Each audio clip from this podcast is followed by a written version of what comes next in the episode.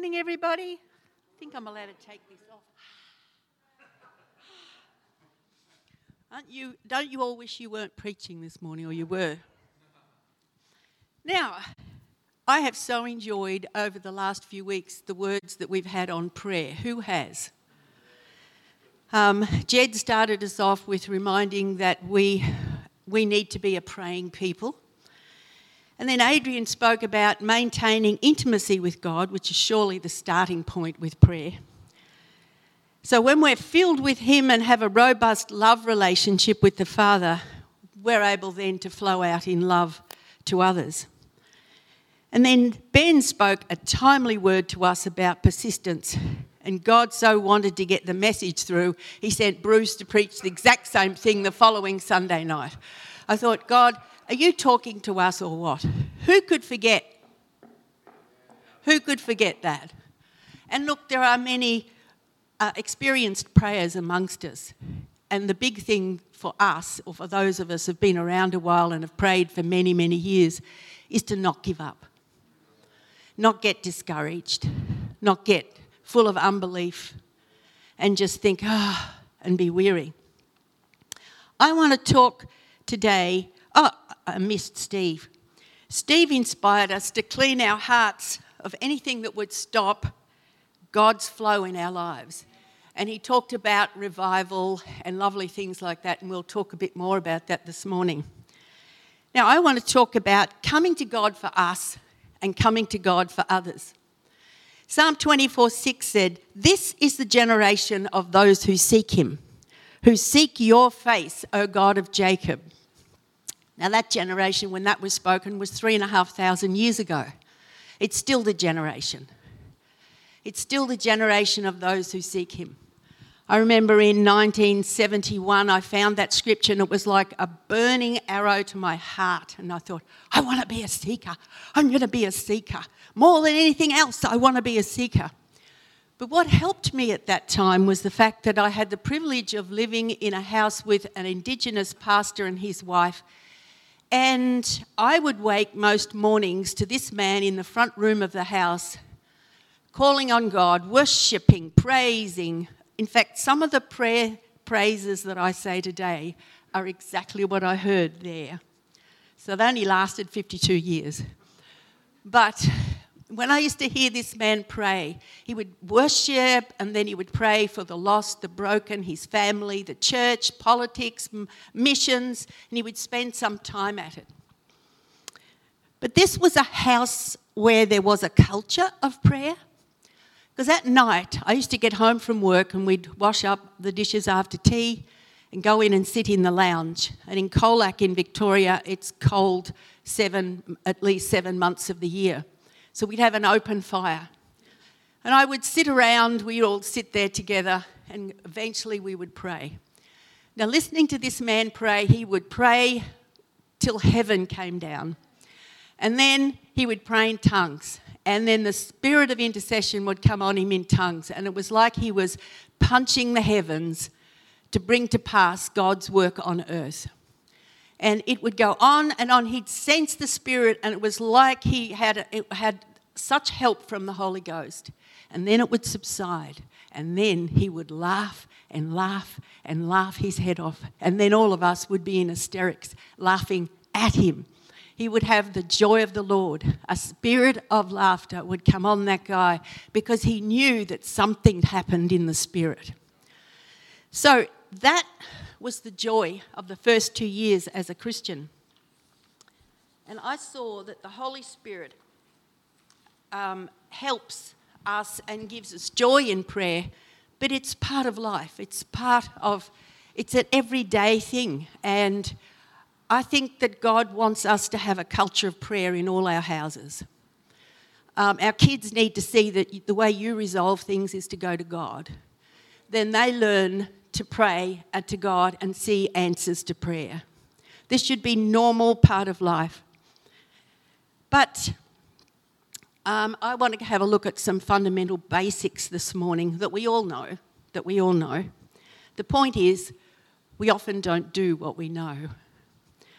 So let's look at coming to God for us and others. occasionally we find ourselves ho hum about prayer. Like sometimes it's easy, you know, it flows. Lord Jesus, I'm in there. And then there are other times when the last thing you want to do is it's like there's a massive barrier, your soul is in control. And all that's required then is honesty. All you need to do is to come to God and say, Lord, I'm as cold as a fish. I'm as dead as a doornail. I feel like cardboard. The last thing I want to do is pray. Please help me, Spirit of God. Please help me. Please help me. Quicken me. Breathe on me, breath of God. Holy Spirit, revive my heart. Help me to see into the Spirit rather than just be surrounded by the natural. You know, that prayer I've prayed for 52 years, and it's the one I've had the answered most. Um, God loves us when we're honesty, when we're in honesty. The first thing we need to do, no matter how we're feeling, is just be honest with God. He doesn't mind hearing how you think. He doesn't mind hearing how you feel. It's like coming to a doorway and then walking through the doorway. Once you're honest, you've got it off your chest, the help from the Holy Spirit comes. The second point we need when we come to God is wholeheartedness, not religious chanting. Psalm 119:2 says, Blessed are those who keep his testimonies and who seek him with the whole heart. Wholeheartedness in seeking of the Lord results in blessing, answered prayer, and a fabulous relationship with your God. Jesus mentions the Pharisees and said, Look, they won't get answers because they think because of their many words they're going to be heard. But a childlike wholeheartedness is what pleases God. You know, true prayer is not necessarily for the professionals. I read a book of Watchman Nee's many years ago. He wrote it on prayer and he'd planted a church in China. This is before communism and he was raising up a bunch of elders and he was teaching them about prayer, biblical prayer. And when they would pray together, everybody was really getting it. He was thrilled, they were getting it. But there was one guy who never got it. He would wander all over the shop. He just, and it was so irritating. And everybody was irritated whenever he prayed. But what was more irritating was that he was the one who got his prayers answered.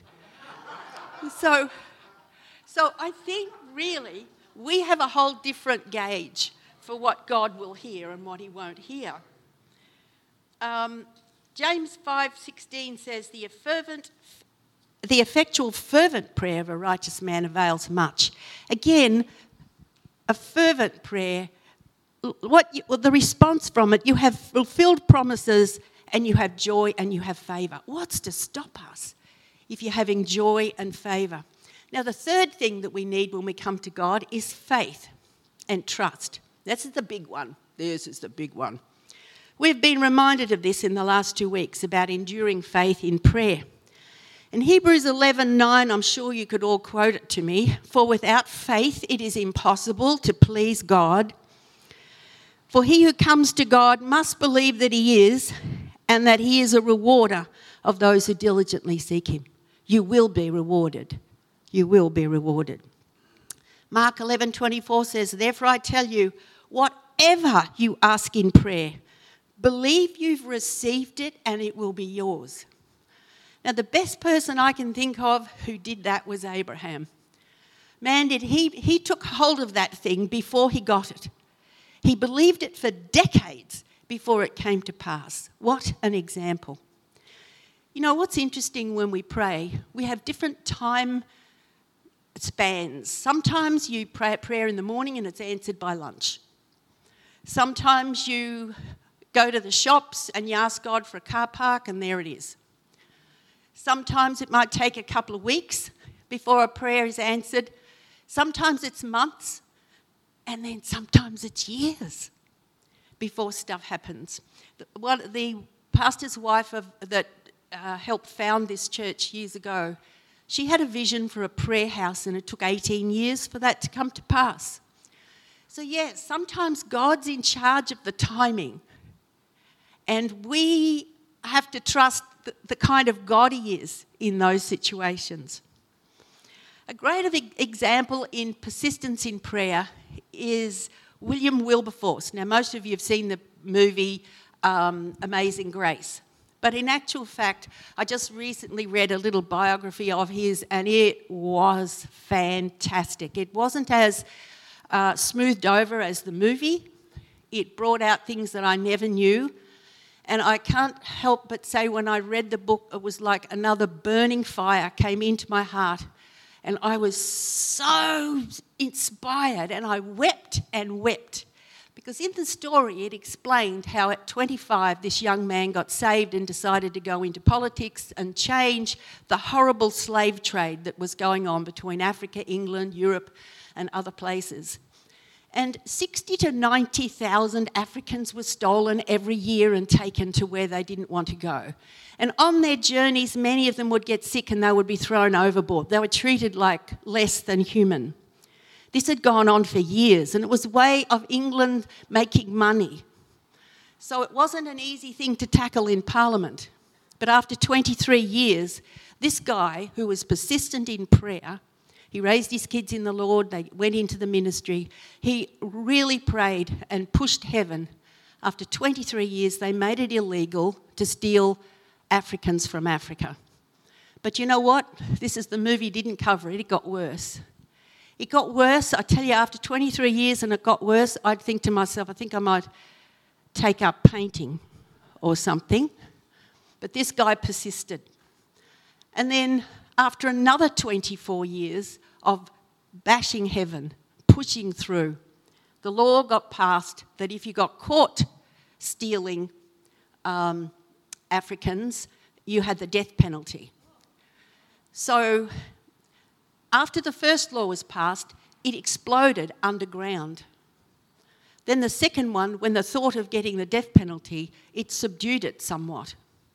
But then a couple of weeks before uh, William Wilberforce died, he got a message from the Parliament to say that every African slave was to be set free immediately. Everyone, now he could die in peace. He had suffered a lot of physical ailments, but I tell you what, those kind of people who persist, they're game changers. They change history. And there's just one. It's not like he built a team. But then there were others in the parliament who gradually began to see his, his view. So these people, because of that persistence, oh, such an exciting thing to have, the, that thing that will not give up and will not give up. I will not go, Lord, until you bless me. Another person who I was inspired by in the same little booklet I read was the story of David Livingstone because he was repulsed by the slave trade arrangements, and that was, um, I think, it had changed by the time he decided to go to Africa and take the light. His desire was to take the light into the darkest parts of Africa. He was there 38 years. He had 38 illnesses. His wife came to visit him and died from a disease. He's uh, starved and he lived on very little. The, the Africans loved him. They called him the good one. He gave them ointments. He was a doctor. He was also an explorer and he loved looking at botanical things. And so he lived those 38 years there, but he was a passionate man of prayer. When he died, the Africans cut his heart out because they felt it belonged in Africa. They sent his body back to England. They kept his heart. They loved him. Did you know there were thousands and thousands of converts as a result of that man's ministry? If you looked at him and looked at what was happening around, you would think, for heaven's sake, go home and have a good meal. But somebody bought him food and supplies at one stage, and they found him skinny as a rake. But then the guy started to have Christian fellowship with him and they worshipped together. And David got even happier. And they said, You're coming home with me because you need to get over this illness? He said, No. He said, I'm excited about what God's doing. This is persistence. Thousands of people came to Christ. Because, did you know when they found his body, do you know what position he was in? He was in prayer, he was on his knees. So there are people who change history. because of persistence. Now, what are the hindrances to our persistence in faith? It's we all know this off by heart. It's what we let in up here. It's what we focus on. If we focus on nothing happening, failures, misery, we mix with people of like misery instead of like faith. And we, uh, uh, we don't chew over the Word of God and let it strengthen our spirit. We starve our inner man from food and sustenance, things that strengthen our faith, not pull us down to, to the level of thinking of this present world. You might have to cut out your amount of the news that you watch, because if ever you could disappear down a plug hole, it's watching the news. So, um, another thing you can do is just forget the promises, forget what He's done before, and don't bring them to mind. Develop a fainting spirit. You know, run away from every tough situation. Commiserate with the miserable. Find someone of like doubt. So, how do we strengthen our faith in prayer? Look, we all know. Choose your thought life. Think edifying thoughts. Watch what goes in. Negative going in, negative comes out. Replace your thoughts with whatever is good, lovely, good report. And for heaven's sake, have spiritual fellowship. I don't mean just having coffee with someone and having a chit chat. I'm talking about spiritual fellowship where you're communicating about what God's doing and you light each other's fire to press in and seek the Lord with all our heart. Let us not stay thirsty. We are here to edify and build one another up in the spirit, not to just have chatties. And I love a good chat. But you know, where you go away from someone and sense something stronger now. When you have conversations with people and you think, wow, I feel different now. So, read missionary stories and look at them and let the fire of God come into your heart. Meditate on His word day and night. Remember the goodness of God. Focus on what He's done before. Luke 12 28 says, Steep yourself in God reality, not your carnal, natural reality. The word of faith is nigh you, even in your mouth and in your heart. God wants us to know that no situation that comes your way is too big for Him if you believe when you pray. Nothing's too big for Him. Now, another really big one after faith is devotion and developing intimacy. And I loved when uh, Adrian shared about this a few weeks ago. This is our starting point. We need to build that loving relationship with Him and sit on His knee. Anybody else here sat on God's knee? Ask Him for your first love back. Coming to God takes devotion. Give Him time in the secret place if we don't have a hidden life, we won't have an outside life that's worth mentioning and it won't bear fruit. God desires your friendship. Look at Job. I love this scripture in Job. God brags to the devil about him. Have you noticed my friend Job? He's totally devoted to me. God loves you to be devoted to him. You know, Jesus mentioned in a parable that people would knock on the door to come in on that last day, and he would say, They depart from me, I never knew you. And they'd say, But we cast out devils, we did this, we were great healing evangelists, we were this. And he said, Yeah, but there was nothing going between you and me. There was nothing going. There was no love. There was no affection. There was no intimacy. There was no closeness. There wasn't anything happening between you and me. You were all on your own doing that. I've got a testimony now. Please bear with me. When I was lying on my back in the hospital, um, I began to watch a video, and you know those videos where it shows these tortured dogs and then they're healed by people. I can't stand to watch them because I can't bear to see the dog or the cat in its initial stages, so I just go past. But this day I saw this dog, and I watched it and it had been treated mercilessly, cruelly, viciously. And the dog, I thought it looked like it was demon possessed, to be honest. if you're not sure about my theology, Jesus cast a whole lot of spirits into some piggies. Remember that? So, um, so this dog, they trapped it in a box, you know, vicious, vicious. I thought, they're going to have to put this dog down. It looks like it's too dangerous. they had it in the box, and one of the rescuers had one of those big gloves on, you know, puts it into the box, puts it in, puts it in, the dog goes, it's full of fear, it's full of resentment, it's full of terror. The guy kept putting his hand in. And the dog had get back like this, you know. And then finally the man touched him under the chin. And the dog was still, bit, and then he touched him on his nose. And then he touched him on his chin. And then all of a sudden the camera caught the dog's face. If you could read, have read the dog's face, it was, Do you mean to tell me the hell of a life I've lived is all over? Do you mean to tell? And innocence came on this dog's face. Do you know what it did? It shut its eyes and it leaned its head on the man's chest. And honestly, I, I, while I was lying there, I thought, this is a corny story, God, but I thought, how many times have I sat on your knee and leaned my head on your chest? And all my fear, perfect love, casts out all fear and all my fear drained away, and all my upsetness and stewedness and all the rest of it drained away. You can't let, rest your head on the heart of the Father without changing.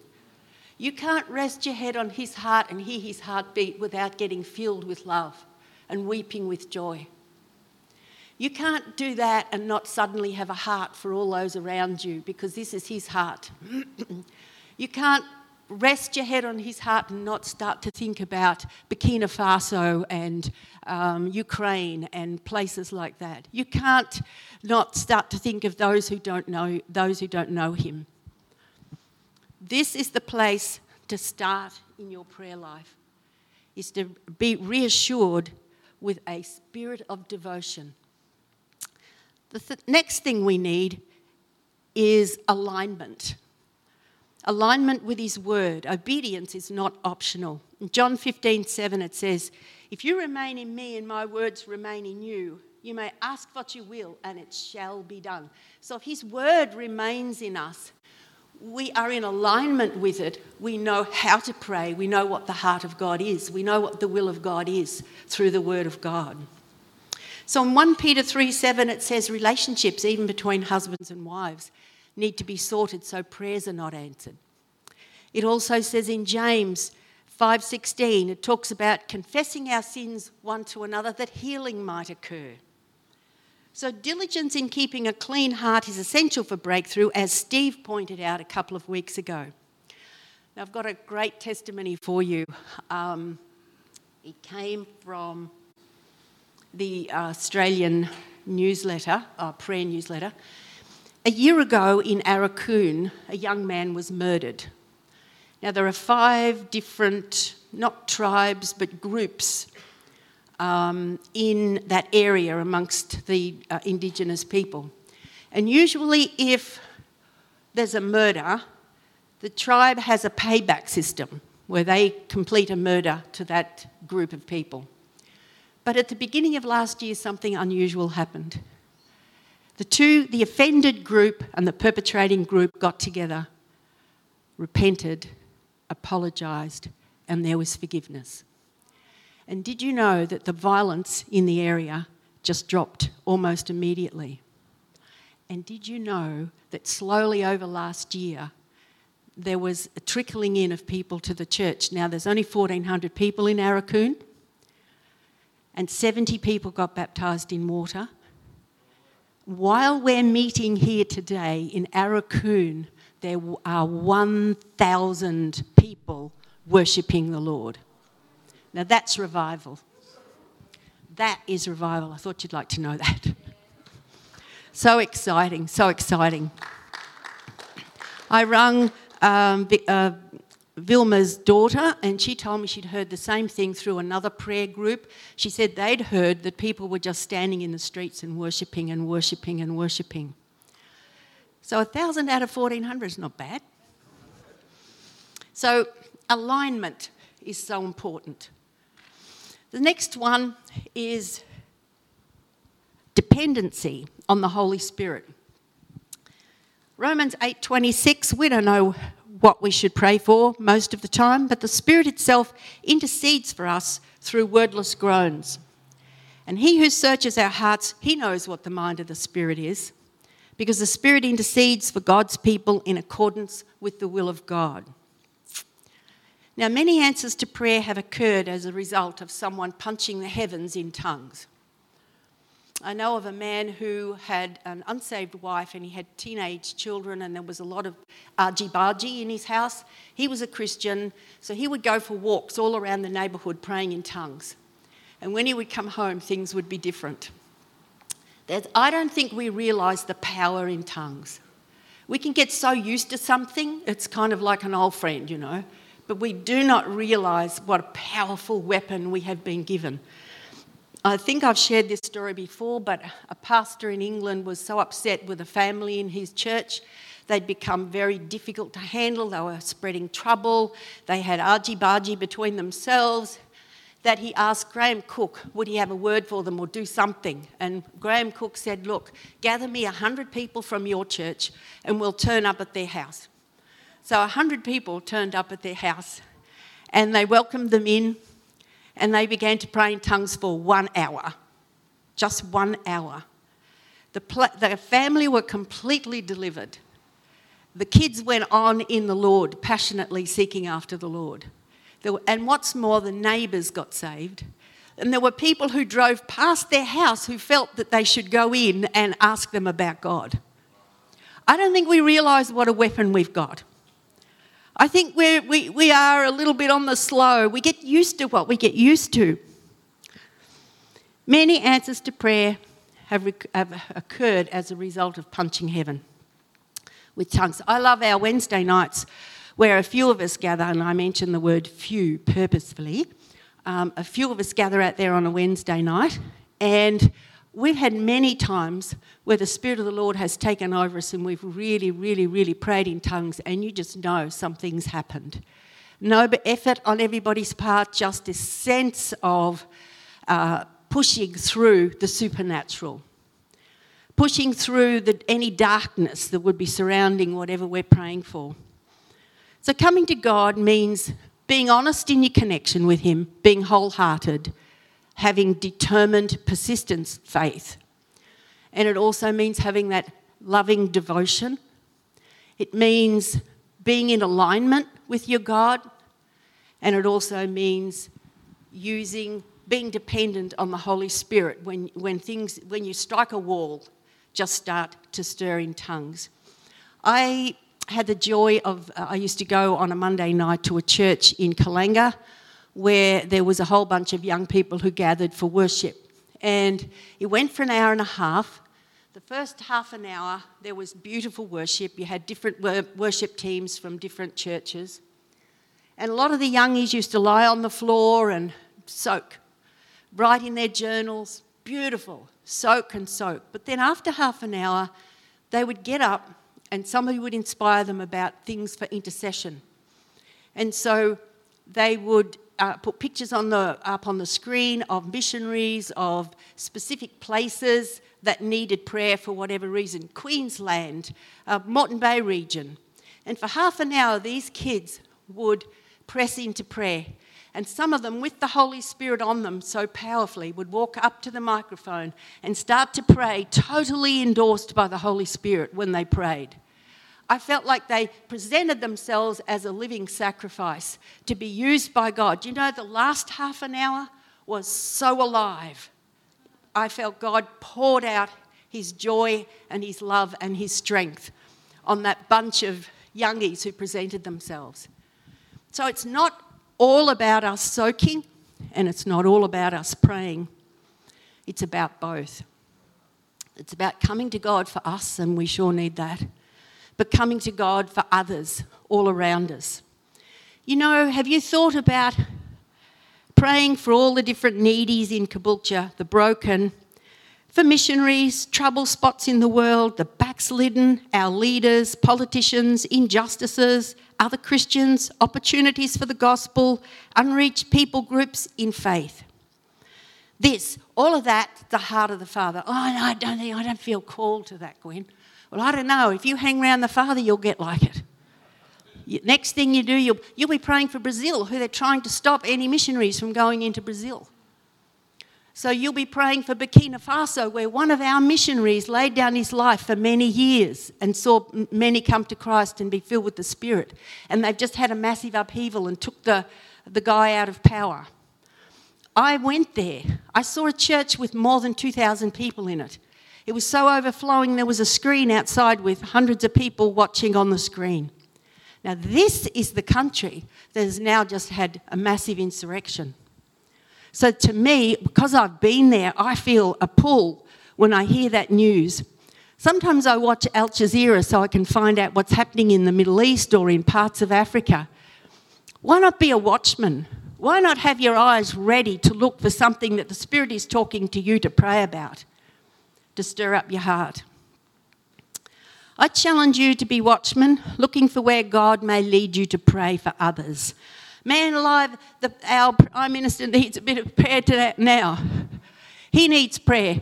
Brian Houston needs prayer. Hillsong needs prayer. Christian schools need prayer. Come on, stir up the gift within you. Why not enjoy? Look, get become part of the team that's worldwide, that's praying at this time. God is stirring up prayer and intercession like you wouldn't believe. I remember when we first used to pray in uh, Redcliffe when we were first a small church that gathered a bunch of young people.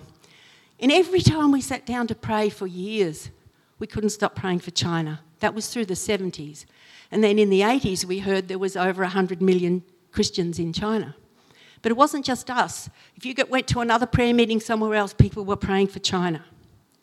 Then I remember a massive prayer surge for North and South um, Ireland because of the IRA and all of that.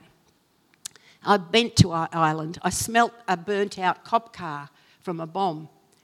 Um, so I guess I'm halfway into those places. But um, there was a massive surge of prayer for that. Then I also remember in the late 80s and early 90s, there was like a worldwide surge for Indonesia. And part of the reason in Australia was we thought they would take over. They thought, we thought they'd come down here any day and take over. So that stirred us up into prayer.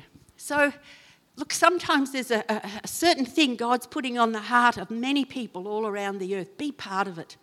Put your hand up to be part of what God's doing. It's not all about you and your bubble. It's not about you and just your bunch of friends. He's got a much larger vista. You know, a united cry to God is a very powerful thing. I don't mean just a few prayers here and a few prayers there. And I'm talking about when the whole church suddenly shouts to God in prayer and intercession on behalf of something that He's placed on their heart. You know, prayer is the, the church breathing. No prayer, no oxygen. Not much combined prayer means a church with low oxygen levels. Church is the house of prayer for all nations. So if you come to church, expect to get a bit of a heart for the broken in other countries, those who are not as privileged as we. We're just a pack of whingers occasionally. Aussies, we just sort of, nothing's good enough. But I think my thought is, is to get all young teenagers and send them to Africa for a month. And then they might have a different attitude to the rest of their life. So I'm just wanting to challenge you and encourage us to come together and pray. Is anybody here got the persistence still to pray through for revival? I want to put, I don't see many hands. I don't see many, nope, nope, not happy. More hands, more hands.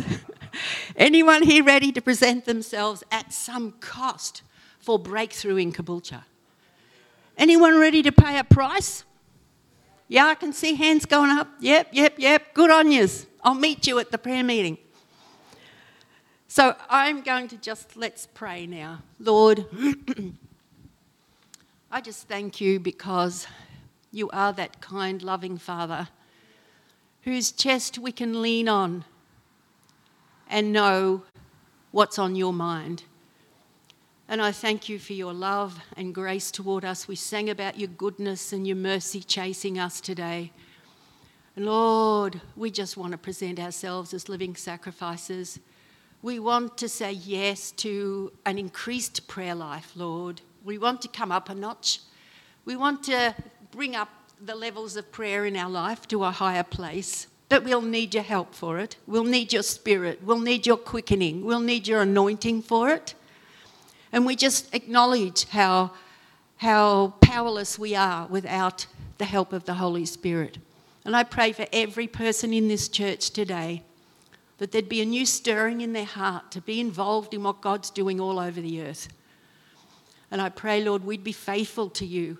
We would rejoice when things happen because we partook in the prayer. Lord, you are a prayer answering God. You put down kings and you lift up kings. Lord, we're, we're not at the mercy of what happens in the natural. We have got God on our side.